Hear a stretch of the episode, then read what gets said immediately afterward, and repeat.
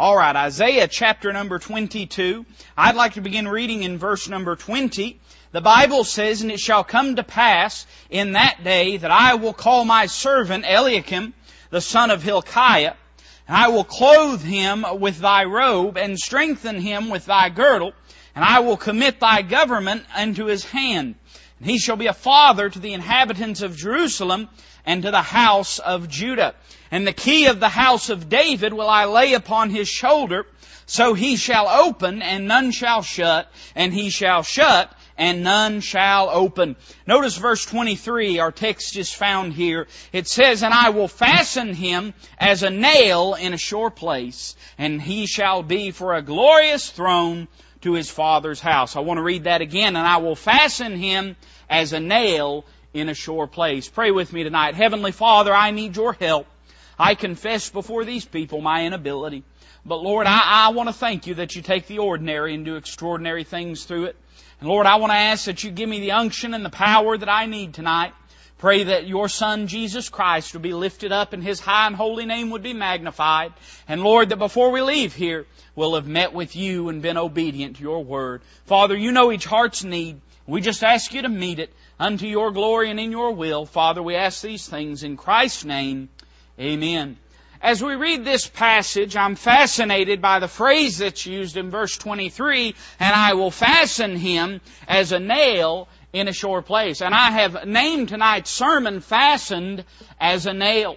You see, this phrase evokes many things to us.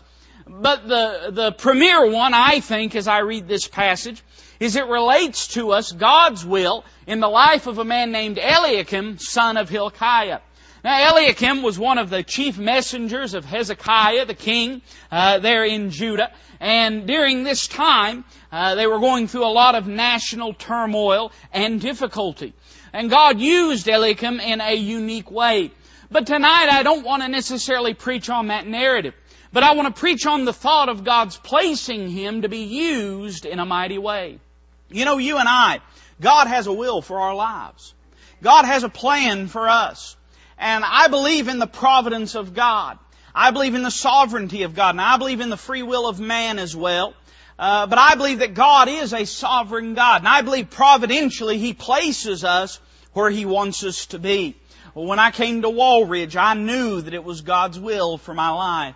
I had no question about it. I prayed about it for a short while, and God made it very clear to me that it was God's will for my life. And I'm glad there was enough people here that felt that way too, amen. There may be less people here now that feel that way than then, amen. I don't know, but I certainly knew it was God's will for my life. And insomuch that I was working still at Tabernacle, you know, and I don't by any means, don't think for one moment that I'd boast, because all boasting is done away with in the presence of the Lord. So don't think that that's what I'm doing. But that last month that I was at Tabernacle, and that was the first month I was here, you know, I gave up my paycheck, and I left my kids. I said goodbye to them there in the youth group. And I did that not because I was so sure and confident of myself, I promise you. But I did it because I knew that Walridge was God's will for my life. You see, I believe God places us somewhere to use us for His glory. And I believe if we'll follow the Lord, we'll find that will in our lives. Well, about placing Eliakim in the place that God would use him, God uses the terminology, "I'm going to fasten him as a nail." And I got to thinking about that phrase, and you know, the truth is, everybody that's in the will of God has been fastened there by the Lord. And I'll tell you what I mean, just give you a few short thoughts tonight. I thought, what funny terminology to use, "fasten like a nail." But you know, the Bible is full of illustrations that you and I can relate to. And there's no question that the Bible is not written for a bunch of high-browed clergy, but for the common man to show God's love towards him. And what a universal illustration. I'd say there's not a person here that at some point hasn't nailed a nail into a wall. We all have. We've all experienced that. You go to Home Depot or Lowe's and you buy a box of nails and you've got your hammer. Just the other day, me and my wife started hanging stuff up in our house, and you know, we've been married for 3 years, but we started hanging stuff up the other day. Amen. Some of you have been like that too, I'm sure. And we were hanging things up in our house, and we did that by using nails and things of that sort. And when you think about this imagery, I want to say three things that we notice, and just touch on them in your mind. I want to say a word about the production of this nail. You know, nails don't grow naturally in the wild. They're produced. It takes work. It takes effort. And there's a process that goes about before the finished product of a nail that you or I might buy ever comes into being. But a nail is no good unless it's placed somewhere. And so I want to take a moment and look at the placement of the nail. And of course, a nail is a utilitarian object. It's a utensil. It's used for a purpose. When we think about the production of this nail, we know that every nail starts by being minerals that are mined out of the ground. Commonplaces, and if you're writing it down, I would just say that this nail has been mined from soil and stone. From common places. It doesn't come from a strange land. It doesn't come from a strange place. But from the everyday, from what is under our feet, from what's under our roads and under our houses, that's where you get the materials to make this nail. Can I tell you tonight that each and every person that's ever done something for God has still been flesh and bone. There's nothing unique about them in and of themselves. The Bible tells us in the book of 1 Corinthians, chapter number 1, you can turn there if you'd like, but you don't have to. I can read it to you. Paul, writing to the church at Corinth, says, "For ye see your calling, brethren, how that not many wise men after the flesh, not many mighty, not many noble are called." I like this verse. This verse encourages me. "But God hath chosen the foolish things of the world to confound the wise. And God hath chosen the weak things of the world to confound the things which are mighty. And base things of the world and things which are despised hath God chosen. Yea, and things which are not, to bring to naught things that are, that no flesh should glory in His presence." I could go down the list of great men of God, and some names would be familiar, some names wouldn't. I could talk about D.L. Moody, and I could talk about Charles Spurgeon, and I could talk about these great men that have done great things for God. But every single one of them, they woke up and put their britches on the same way as you and I. The truth of the matter is, all God needs to do something great in a person's life is a submitted person. Too often I think we convey to young people that unless they're extraordinary, they can't do anything extraordinary. And many times when we lift up great men of the faith and we look at the great things that they've done and we set them on a pedestal. The problem with a pedestal is somebody's got to help you get up there, amen? Nobody in this world except for our Lord was perfect. And each and every person that's done something for God has been a common and ordinary person that served an extraordinary God.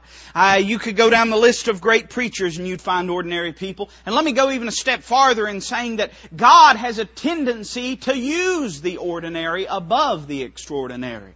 Go through the Word of God, you'll find farmers, you'll find shepherds, you'll find fishermen, you'll find men that were obscure and insignificant, but they served a great God that used them in a mighty way.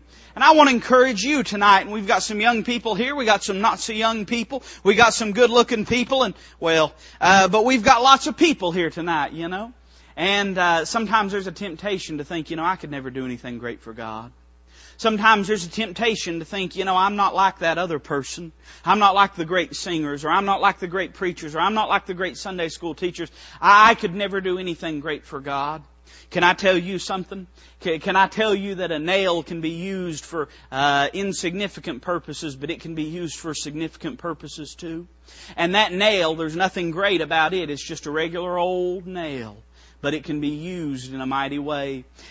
Somewhere there is someone that has won these great men to Christ. There's no question about it. We could talk about a Sunday school teacher, a young man that was a shoe cobbler. That's what he did for a living. And he was not a significant person. He taught a small Sunday school class. But one day, he took a little young man, 17-year-old young man by the name of Dwight, to the side and said, "Dwight, do you know the Lord is your Savior?"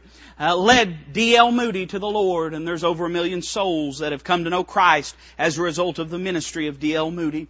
We could talk about Dr. Robertson down in Chattanooga, pastored a church at one time that ran 30,000 people, untold numbers of people in heaven today because of the influence that he had. And it was just a little Sunday school teacher named Miss Hawkins that would every single Sunday faithfully present the gospel to a little young boy's Sunday school class that asked young ladies, "Have you ever known the Lord as your Savior?" You see, God uses ordinary people, and He always has. You can never get too big for God or too small for God, but you can get too big for God in a hurry. The truth is, every one of us is just flesh and bone. We all fail. We all make mistakes. But God uses people that have failed. We see that it was mined from soil and stone. But, you know, once they get the minerals, something has to be done. It has to be purified. And it has to be melted in a searing heat. God has a way of trying and purifying His people. The Bible tells us in the book of 1 Peter, and I believe it's chapter number 1. Let me turn over here and I'll read it to you. It says in verse number 6, wherein ye, or verse number 5, excuse me, it says, who are kept by the power of God, speaking of believers, through faith unto salvation, ready to be revealed in the last time, wherein ye greatly rejoice. Now this is talking about believers. Ye greatly rejoice, though now for a season, if need be, ye are in heaviness through manifold temptations, that the trial of your faith, being much more precious than of gold, that perisheth, though it be tried with fire, might be found unto praise and honor and glory at the appearing of Jesus Christ. The Bible says, Job said, when he hath tried me, I shall come forth as gold. And every believer, if it's going to be used for God, he's going to have to go through the heat of the furnace, just as those minerals did. We all go through difficult times. We all go through sorrows. We all go through trials. You know, it breaks my heart to think of what Sharon and the rest of the Coppinger family must be feeling right now with Eddie going home to be with the Lord. And I know that they wouldn't bring him back for anything in the world, but it still hurts. Can I tell you, though, that there's purpose in the melting. If it wasn't for the melting, that nail could never be what it needed to be. And only God in heaven knows why you have to go through the things you go through. But I have this promise from Him that every single thing that takes place in my life has purpose to it. Truthfully, whenever any kind of metal is taken, it has to be purified. The impurities have to be gotten out of it. And the only way for that to happen is heat. Can I tell you that when we go through trials, if we look unto the Lord, we're holier as a result of it? We're holier as a result of the difficulties we've gone through if we look to the Lord in the midst of them. We can't always understand it, but the furnace is a part of the Christian walk. The valley is a part of the Christian walk. And without those experiences, you'll never be what God would have you to be. So we see that it's mined from soil and stone, and it's melted in a searing heat. But can I say that it's molded by the smith's hand? Whoever it is that's making that nail, and of course today it's all mass-produced, but at one time it would have been poured into a mold, and it would have had to have been shaped, and it would have had to have been made. And there was someone who by his loving hands would work patiently and toil away on that nail to make it what it was. You might say, well, it's just a nail, it's not a sword, it's not an axe, it's not something significant. No, but it takes craft, it takes purpose, it takes design to create even a nail. Can I tell you that in your life, as you're going through these things, the God in heaven is molding and making you what would be pleasing to Him? That's not easy to understand. It wasn't for Job. Job, I guess, went through more suffering than we could ever imagine. In a moment, it seemed that his whole life was destroyed. And there Job stood by 10 freshly dug graves. And he rent his clothes and covered himself with ashes, and he was heartbroken. He'd lost everything that he had. His wife looked at him and said, Job, why don't you just curse God and die? We get pretty harsh on Job's wife, you know, but I think she was saying it out of love. I think it broke her heart to see her husband suffering the way that he was. He looked at her, and boy, we couldn't get away with this today, amen. But he looked at her and said, you speak as one of the foolish women do. Shall we receive good at the hand of God, not evil? The Lord giveth, and the Lord taketh away. Blessed be the name of the Lord. In the midst of that trial and difficulty, he uttered those words in Job 23:10. But he knoweth the way that I take. When he hath tried me, I shall come forth as gold. Job understood that the things he was going through in his life were the unconscious preparation of Almighty God. It took the years in the backside of the desert for Moses to be the man that he needed to be to lead the children of Israel out. It took fighting the lion and fighting the bear before David could fight the giant. It takes the trials and the difficulties to do what God would have us to do. But He's molding us in a way that we could never do without them. I look at my life and the way God prepared me for ministry. It amazes me to look at the things, you know. You can learn good and you can learn bad. You know that? Maybe it's you can learn well. I don't know. I was never a big English person. But, you know, I look back at my life and I look at the way that God prepared me for the pastorate. And Trust me, this preacher has a lot to learn. Don't think for one moment I'm saying I've got everything figured out. But everybody knows that I've never set foot in a Bible college class. I was not trained for ministry in that way. But God brought me through some things near the end of the ministry I was at before that were difficult, that were hard, things I could not understand. But I learned some things in those last few months, that last year, that have been invaluable to me as a pastor. Let me just put it this way. If you had got this preacher about a year and a half before that you did, I'd be a totally different pastor. It shaped the way I pastor that much. If I could say it this way, and of course this is recorded, it'll go on the computer, and the truth is the truth no matter what it is. In a lot of ways, I learned what not to do as a pastor. I saw people get hurt. I saw unnecessary control enforced. I saw things that people shouldn't have had to go through. I went through things that were difficult to go through. I couldn't understand it at the time. I'll just tell you very honestly. I was going through these things, and I'd sit, we all wallow in self-pity. And I'd sit there and think, God, why? I'm trying to serve you. Why am I going through these things? Why is my ministry being diminished? Why am I being closed out of an opportunity to serve? Lord, why is this bridge of difficulty in front of me that I'm having to go through? God, I don't understand. But I can tell you now, this preacher looks back and he realizes that he learned a lot of things in that last year or so. Things that couldn't have been taught any other way. I didn't understand it, but the loving hand of God was molding me. He's still doing that today. I know that. You'd be amazed at the things God uses in a preacher's life to show him how he needs to act and what he needs to do. God still, every day, is showing me and teaching me, and I hope that I'm listening. I ought to be. But can I tell you that in your life the same is true? You may not understand what you're dealing with, but if the nail is ever going to be useful, it's got to go through the furnace and it's got to be molded. God's preparing each and every one of us to do a work for Him. I've heard some men say that everybody has one great work in life that they do that God prepares them for. I don't know if that's true. I know it was true for Moses. I know it was true for David. I know it was true for Solomon. I don't know if that's true, but I do know this. Everything that we're going through has purpose and is molding us to be used for God's glory. We see the production of this nail, how it was made. But I want you to notice the placement of this nail. One of the most aggravating things, I guess, in the world is to try to hammer a nail in if you're trying to hang a picture and get it in the right place. You wouldn't think it'd take that much geometry to put a picture up in the right place, but there's been times I've gone to hang a picture up, and before I know it, I've got a square and a level and a tape measure and a plumb and a laser sight, and I'm thinking, I just wanted to nail one nail into the wall, It's significant where you place a nail.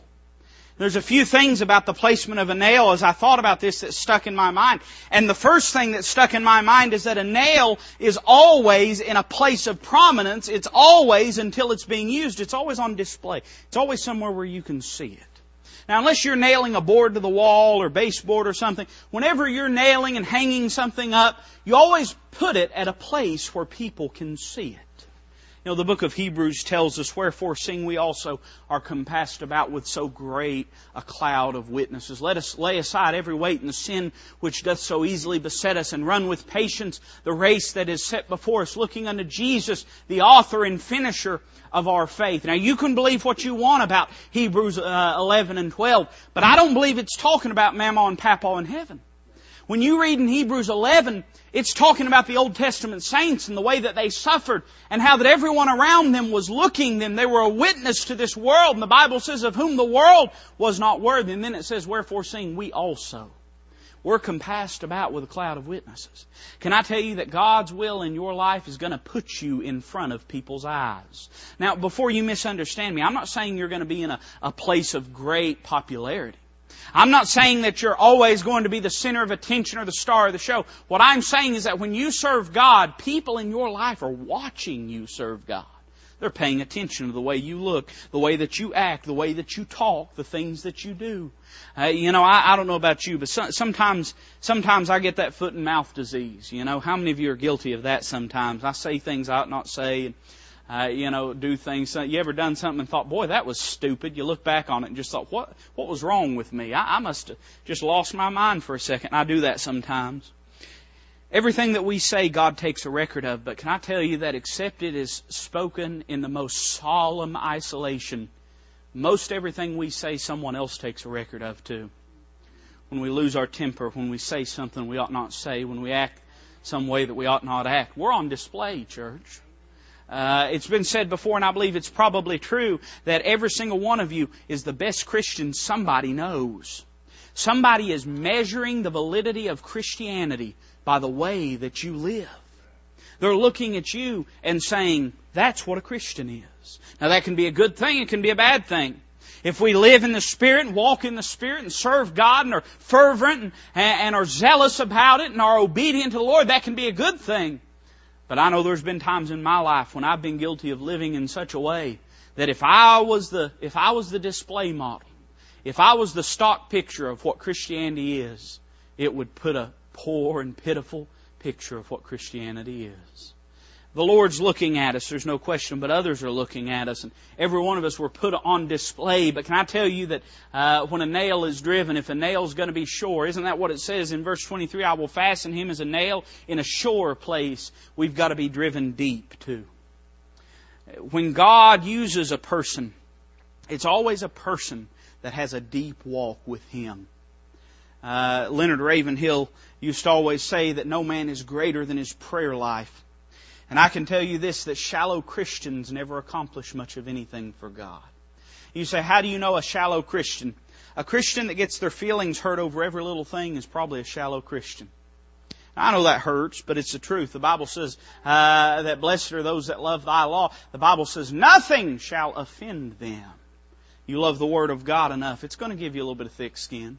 Now, I know sometimes in Baptist churches you could drop a cage around all of the doors and, get an announcer in there and have WrestleMania right in the middle of the church sometimes. I know that's how it is sometimes. But the truth of the matter is this, if you're deep enough in the things of God, you'll learn how to live and act with a little bit of grace. The Bible says, blessed are the merciful, for they shall obtain mercy. And you may not need mercy today from the people around you, but there'll come a day when you will. There'll come a day when you're going to need people to be forgiven towards you. And if you're forgiven towards others, you'll find that forgiveness. You'll find that forgiveness. But I believe we need to be deep in the things of God. I believe there's something that even goes a little farther than just deepness in the things of God. I believe when a nail is nailed into a place, you know why it's nailed deep? It's nailed there so it doesn't go anywhere. And can I tell you that we ought to be sure about God's will for our life best as we can.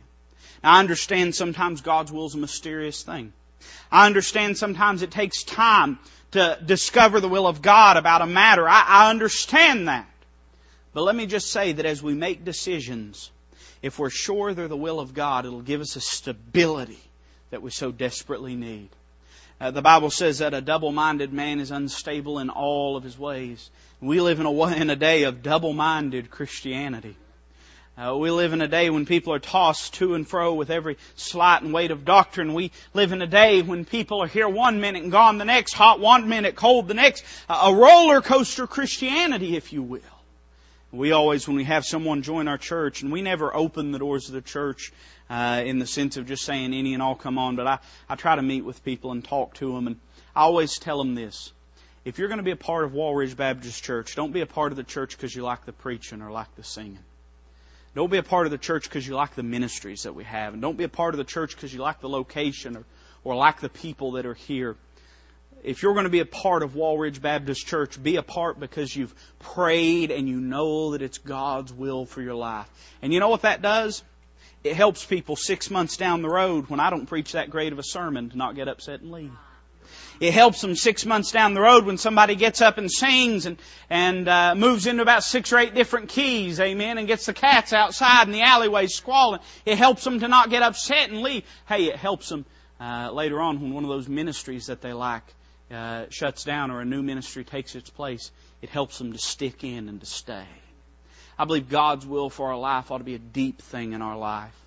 And it ought to be something that we know we're here, and we know we're here because it's what God wants us to do and wants us to be. But a nail is placed not only on display and in a deep place, but it's placed with a duty in mind. It's placed in a place where it can be used. I understand that as people get older, sometimes the ability to do things for God is limited by health or time or things like that.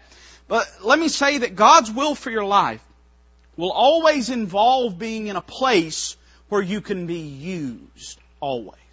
Because every single believer is commanded to be a servant of God, every single believer. There's not a one of us that's been saved just to sit. We've all been saved to serve. And God's will for your life will always mean that you'll be at a place where you can be used for God's glory. You don't hang a nail up for no reason, do you? You don't hang a nail up just because a nail needs to be hung up. You hang a nail up because you're going to hang something on it. It's going to be used for a purpose. And let me say that every single believer is placed where they're placed to be used, not just to relax, not just to enjoy themselves. And can I say that church is a participative event. Amen. We're all supposed to participate. And some people say, well, I'd just love to be somewhere where I didn't have to do anything. Then you'll have to be out of God's will to be there. The only place where you don't have to do anything for God is out of His will. If you're in the will of God, you're going to be doing something for God and serving God. Every single believer will be. Now, I know things change, and sometimes we're doing some things, and then years may go by, and our role may shift and change. We may be doing something else. But every believer has a work to do for God and to be used for Him.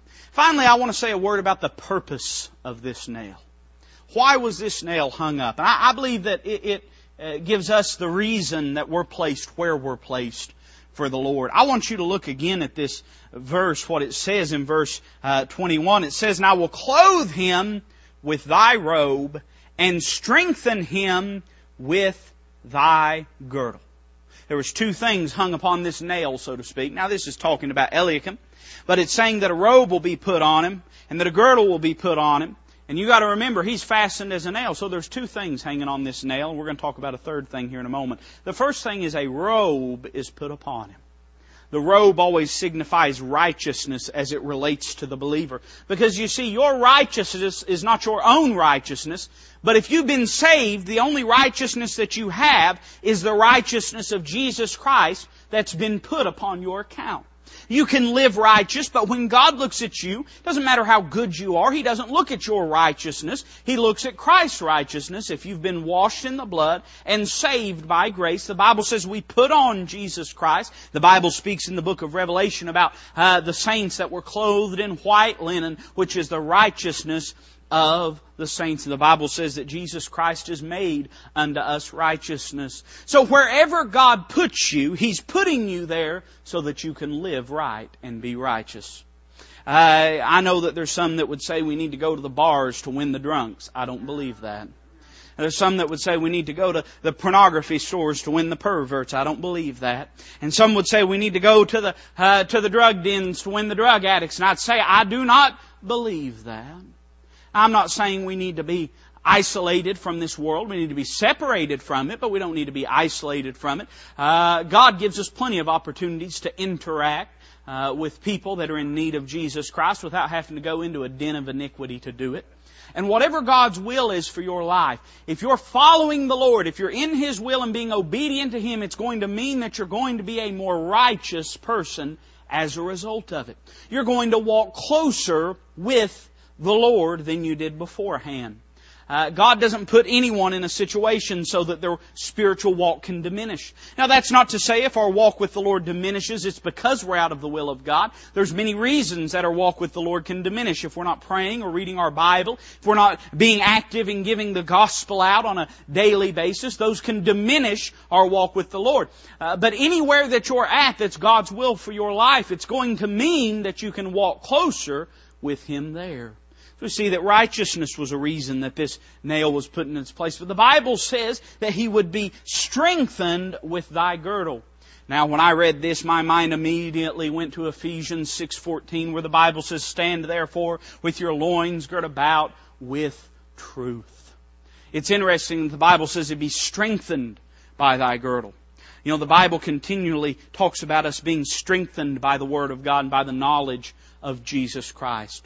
Let me say that wherever that you're serving God at, whatever God's will is for your life, it's going to be a place where you're going to learn more about Jesus Christ, where truth is going to strengthen you in your daily walk. But let me go further and say that it's going to be a place that gives you opportunity to share truth with others.